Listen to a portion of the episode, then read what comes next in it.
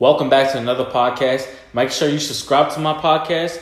Make sure you listen to my podcast every single day and check out for new episodes because I do upload daily um, for the most part. Make sure not only that, but make sure you review my episodes or I guess you could say rate my um my content. That way I can know if you guys are liking it or do I need to switch it up. So nevertheless, with success comes more haters. So haters are just people having anger towards everyone reaching success. Those are who haters are, y'all. And I'm gonna tell y'all this too.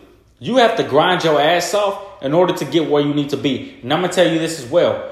Your closest family can switch up on you. Your significant other can switch up on you. Your friends, co-workers, whoever the case may be. Big why? Why do I say that? Because everybody loves fucking money. And I'm telling y'all, bro. People be like, money is the root of all evil. Fuck that. It's people who are the root of all evil. People go out and steal. People go out and kill. People go out and do all types of BS that they don't need that they don't even need to do. And I'm just keeping it real. So I say that to say that you need to stop giving a fuck about what other people think of you. Not only that, but instead of just that, y'all, you need to really see who's by your side. When you if you go broke, who's still gonna be by your side? If you gain money, who's gonna be by your side? Everybody talks about well, oh, I'm gonna be by this person's side, I'm gonna be by that person's side when that person has money type shit. And I'm telling y'all, bro, this money and fame shit, they don't, this don't mean nothing. Every, bro, you realize this? People will get killed for clout. People get killed for fucking clout. You understand that, bro? So that's what I'm saying, bro. That, that shit don't mean nothing. Not only that, bro, but you have to realize, bro, people are gonna talk about you. And if you aren't ready for people to talk about you when you're successful, then you don't need to be successful, bro. You don't, you ain't ready for success. I tell y'all, bro, I'm 20 years old. I don't a fuck about anybody thinks of me, bro.